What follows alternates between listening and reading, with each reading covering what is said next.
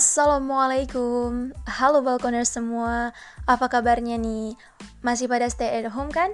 Dan juga pastinya kalian semua masih stay produktif Dara yakin banget kalian pasti sekarang lagi memikirkan inovasi apa sih yang harus aku lakukan Atau lagi memikirkan apa sih kontribusi aku untuk negeri ini Untuk membantu pencegahan pandemi Pasti kan? Oke, semoga iya ya So, jadi hari ini uh, Dara bakalan uh, ajak teman-teman semua, ajak balkoners untuk ngobrol tentang satu topik yang sangat menarik dan juga insya Allah akan bermanfaat untuk kita semua yang bisa kita aplikasikan dalam kehidupan sehari-hari.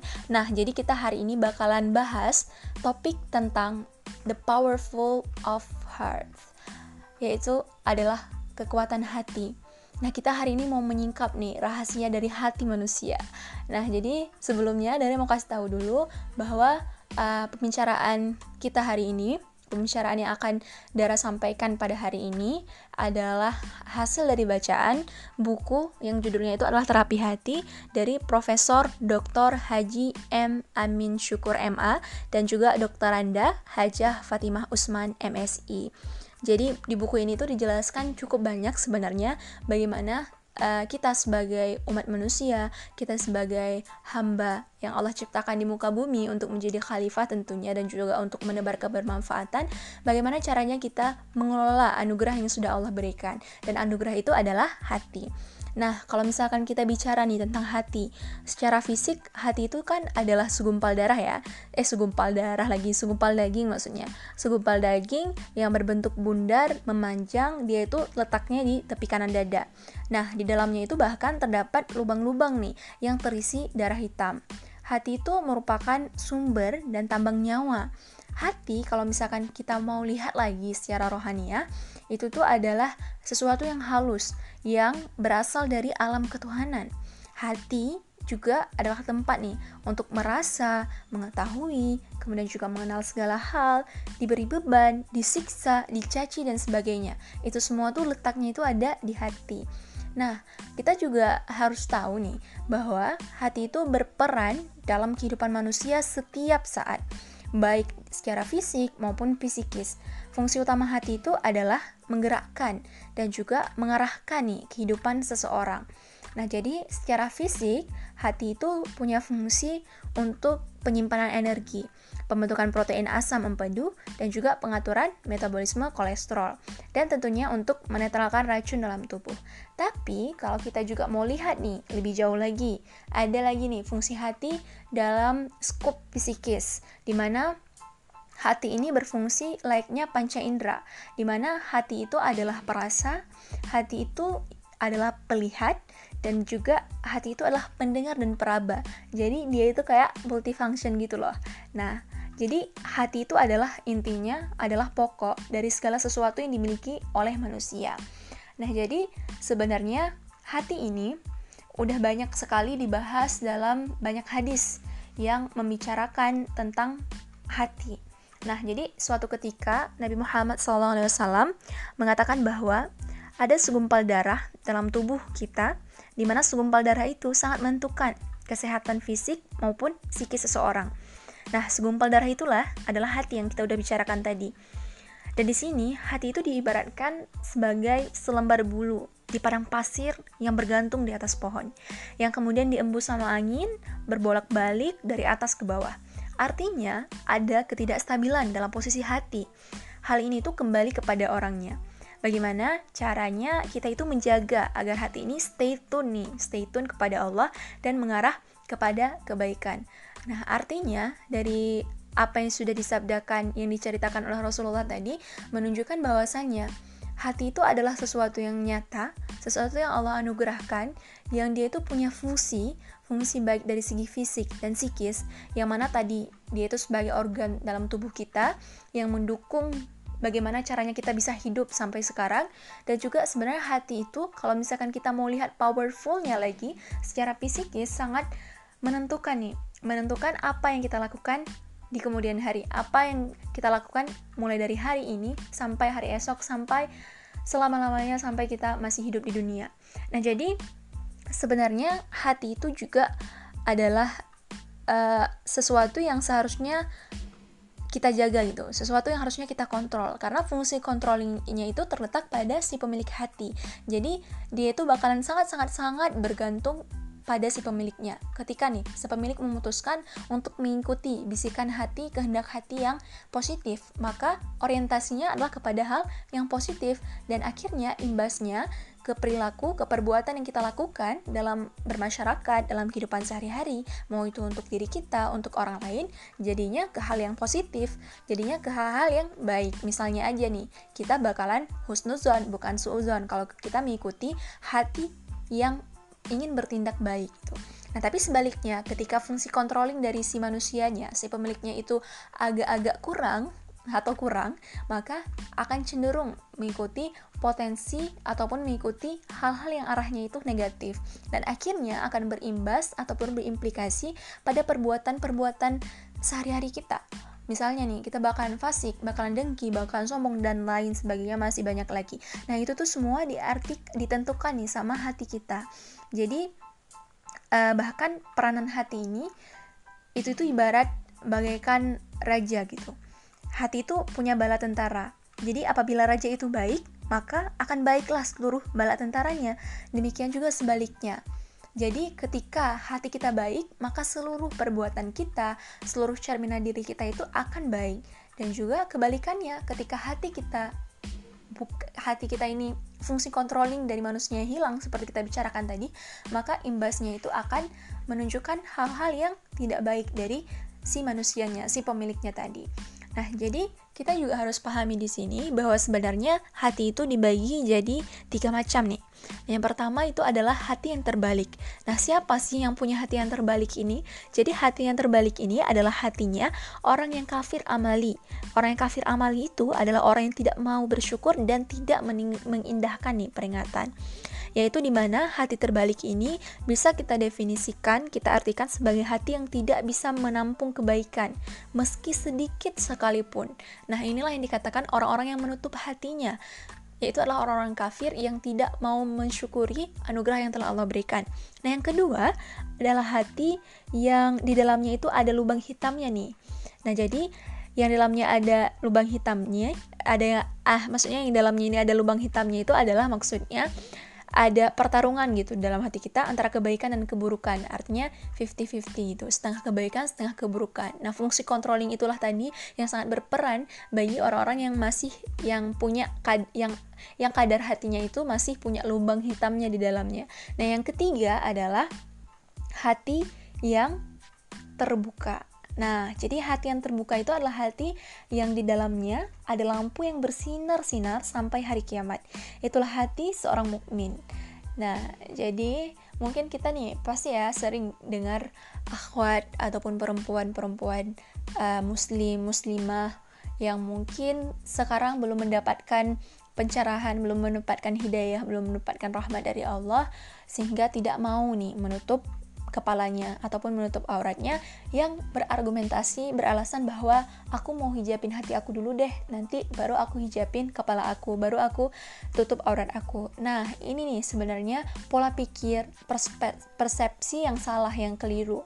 Di mana coba nih kita bayangkan aja ketika kita punya pintu pagar kita punya pintu pagar pintu pagarnya kita buka ketika pintu pagar yang kita buka itu artinya kita menerima tamu Artinya kita menerima orang-orang yang datang yang ingin berkunjung kepada kita.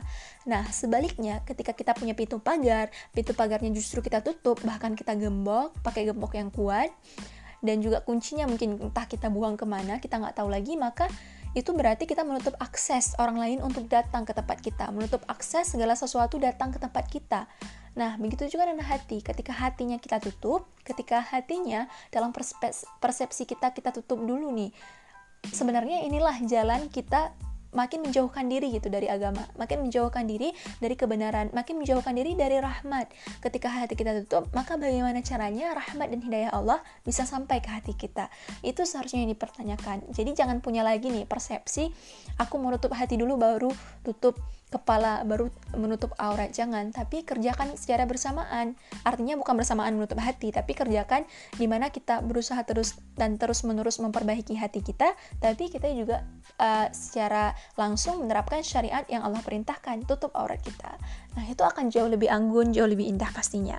Nah juga kita harus uh, meyakini dan percaya bahwasanya hati itu punya kekuatan. Nah, kekuatan uh, apa namanya? Hati yang punya power, hati yang punya kekuatan adalah hati yang bersih dari kotoran dan dosa-dosa serta hati yang kokoh. Nah, ketika kita hati kita ini bersih dari kotoran, maka kita itu secara otomatis akan jauh nih dari penyakit-penyakit hati misalnya dengki, sombong, ria, dan segala macam penyakit hati lainnya. Tidak suka melihat orang lain bahagia, tidak merasa cukup, tidak merasa nikmat dengan apa yang telah Allah berikan dalam hidup kita, tidak menerima ujian, tidak meng mengamati, tidak merasa meresapi segala sesuatu yang Allah berikan kepada kita, sehingga timbulnya penyakit hati. Nah, ketika penyakit hati itu timbul, secara otomatis hati kita itu sudah terkontaminasi nih sama keburukan. Nah, penyakit hati ini sebenarnya menjadi salah satu hal besar uh, segala se menjadi faktor yang sangat berpengaruh pada tindak tanduknya kita. Jadi bagaimana caranya kita memiliki ke kekuatan ataupun kita punya power di hati kita, maka bersihkan hati kita. Jadi bukan dengan cara menutup tadi, tapi bersihkan hati kita.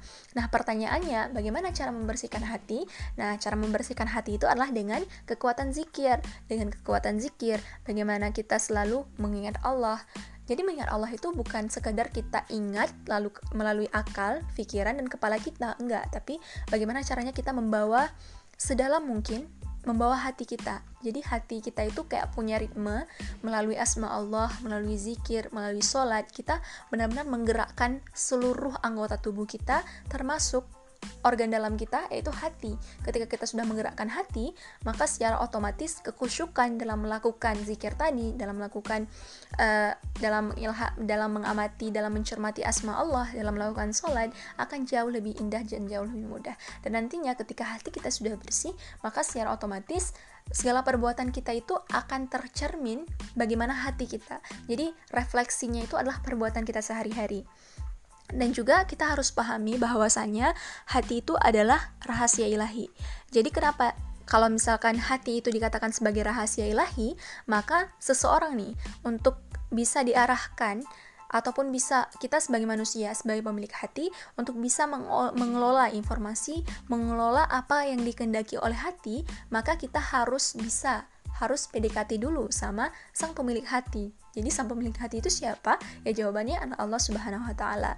Jadi melalui cara-cara yang sebelumnya dari sebutkan tadi adalah bagaimana caranya kita bisa nih bisa mendapatkan apa yang sebenarnya dijadikan rahasia dalam hati kita. Jadi karena dia rahasia ilahi, maka lakukan pendekatannya kepada sang ilahi. Minta bantuan dari Allah untuk bagaimana caranya. Ya Allah, bukakanlah pintu hati saya ya Allah sabit qalbi ala tinik dan juga segala sesuatu kita itu seperti memohon berikanlah agar agar kalbu kita ini selalu ditetapkan dalam agama Allah sehingga ketika kita memohon kepada Allah berdoa bahwa agar hati kita ini bisa kita pahami dengan baik sehingga apa pun yang direfleksikan nantinya dalam perbuatan kita adalah hal yang baik dan juga kita harus memahami dan percaya bahwa hati itu adalah sumber ketentraman. Jadi, dengan kita mengikuti nih ajaran Islam yang berasal dari sang pembuat hati, maka seseorang itu akan mengikuti kehendak hati yang suci. Karena kesuciannya ya. Jadi ajaran Islam itu nggak pernah bertentangan dengan hati nurani siapa pun. Ajaran itu telah dicontohkan dalam praktik kehidupan Rasulullah, di mana ketika uh, ajaran tentang hati ini tidak bertolak belakang dengan siapa pun, kemudian dikenal sebagai wahyu baik Al-Quran maupun Al-Hadis. Dan seseorang yang bersedia nih mengikuti dengan benar ajaran Al-Quran dan Al-Hadis, niscaya hatinya akan tentram. Jadi salah satu cara bagaimana hati kita supaya tentram juga tadi adalah dengan memahami, dengan membaca Al-Quran, dengan membaca hadis, dengan memahami Al-Quran, memahami hadis, menghafal Al-Quran, menghafal hadis, dan kemudian mengajari Al-Quran, mengajari hadis, dan mengimplementasikan apa-apa yang sudah diceritakan, apa-apa yang dicontohkan dalam Al-Quran dan Al-Hadis. Jadi ketika kita bisa uh, melakukan sebuah pekerjaan yang kompleks rasanya dalam mengelola hati dengan baik dengan segala instrumen-instrumen pendukungnya ataupun bagaimana cara tetap mempertahankan hati kita agar stamina dan powernya itu ada insya Allah segala sesuatu yang kita lakukan juga akan baik gitu. Dan juga kita harus uh, ya inti dari topik kita hari ini adalah meyakini bahwa hati itu adalah sumber kekuatan Nah, juga di dalam buku ini dibahas ketika kita memahami bahwasanya melalui teori ilmu kedokteran yang digabung dengan ilmu psikologi yang kemudian dia itu dikenal dengan istilah psiko neuro endokrin imunologi.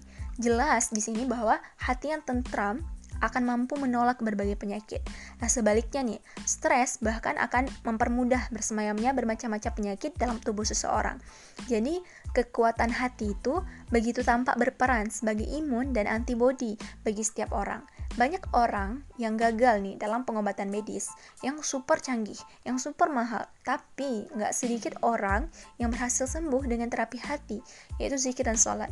Jadi ini tuh adalah semua semua ini adalah bukti bahwa hati dari ritme yang diciptakan oleh sang pembuatnya, walaupun tentu atas izinnya juga.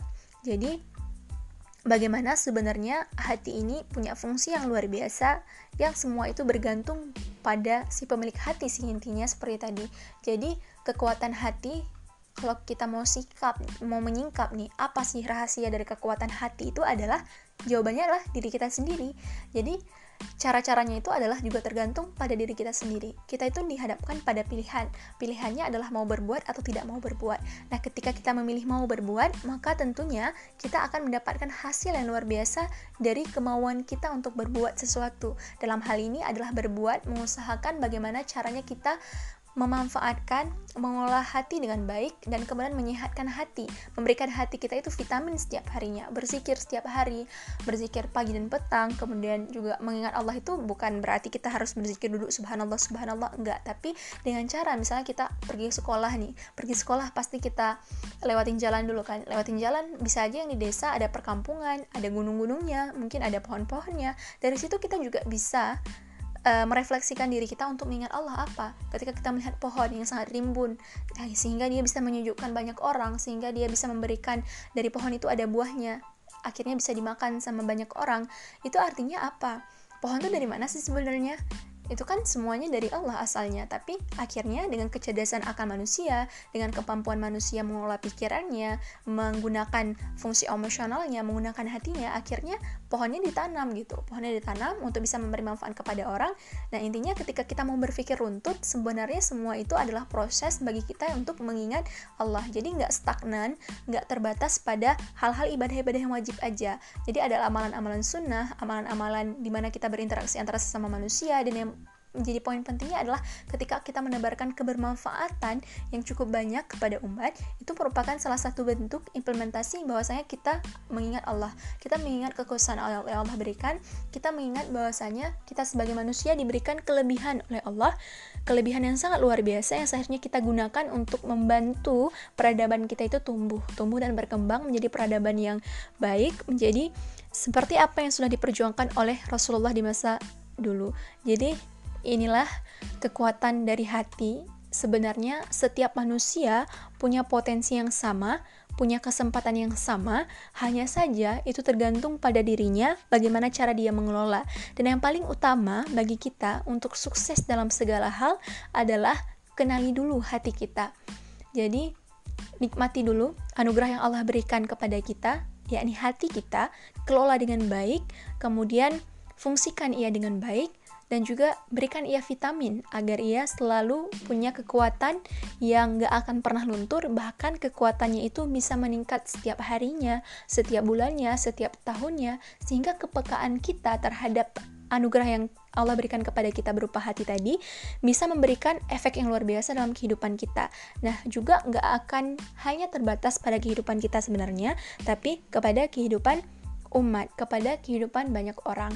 Jadi, mulai sekarang fungsikan hati kita dengan baik, mulailah mencoba untuk benar-benar memahami konsep daripada keberadaan dan fungsi hati bagi manusia. Dan jangan hanya sekadar memahami fungsi hati itu sebagai organ tubuh ataupun uh, secara fisiknya saja tapi pahami bagaimana ataupun apa hikmah yang ada dalam hati itu sendiri. Jadi, semangat untuk teman-teman semua, kita pasti bisa. Yang berbicara ini juga masih belajar, begitu juga dengan teman-teman semua, kita sama-sama belajar. Jadi, uh, semoga setelah mendengarkan ini, kita terus mengupgrade kekuatan hati kita supaya benar-benar powerful dan supaya kita itu bisa benar-benar bersyukur terhadap apa yang telah Allah berikan kepada kita. Dan yakinlah ketika kita sukses, sukses uh, dengan mengelola hati kita sendiri, insya Allah segala sesuatu yang akan kita jalani ke depan, visi misi, mau itu visi misi dakwah, visi misi untuk lingkungan, visi misi untuk kebaikan apa pun itu, insya Allah akan terjalankan dengan baik hanya fungsi controllingnya saja gitu dioptimalkan. Jadi semoga konten ini bermanfaat dan jika bermanfaat boleh di share nggak hanya sebatas untuk kalian semua. Dan juga untuk informasi-informasi lebih lanjut untuk konten-konten menarik lainnya kalian semua bisa cek IG-nya at dibalkon.com karena di sana banyak sekali uh, informasi-informasi yang kekinian yang mengangkat isu-isu dan juga membahas tentang topik-topik yang insya Allah sangat bermanfaat untuk kehidupan kita semua. So, thank you so much for hearing my uh, our eh, sorry, not my ya, our podcast dan juga tetap uh, pantengin terus podcastnya kami dan juga Instagramnya kami dan selamat beraktivitas, tetap stay at home dan juga tetap melakukan kebaikan walaupun kita mengatakan saat ini kita terbatas nih ruang geraknya, tapi sebenarnya inovasi kita itu nggak akan pernah terbatas. Jadi temukan cara-cara terbaik Anda gitu untuk berkontribusi. Oke, okay? so just it for today. See you. Assalamualaikum warahmatullahi wabarakatuh.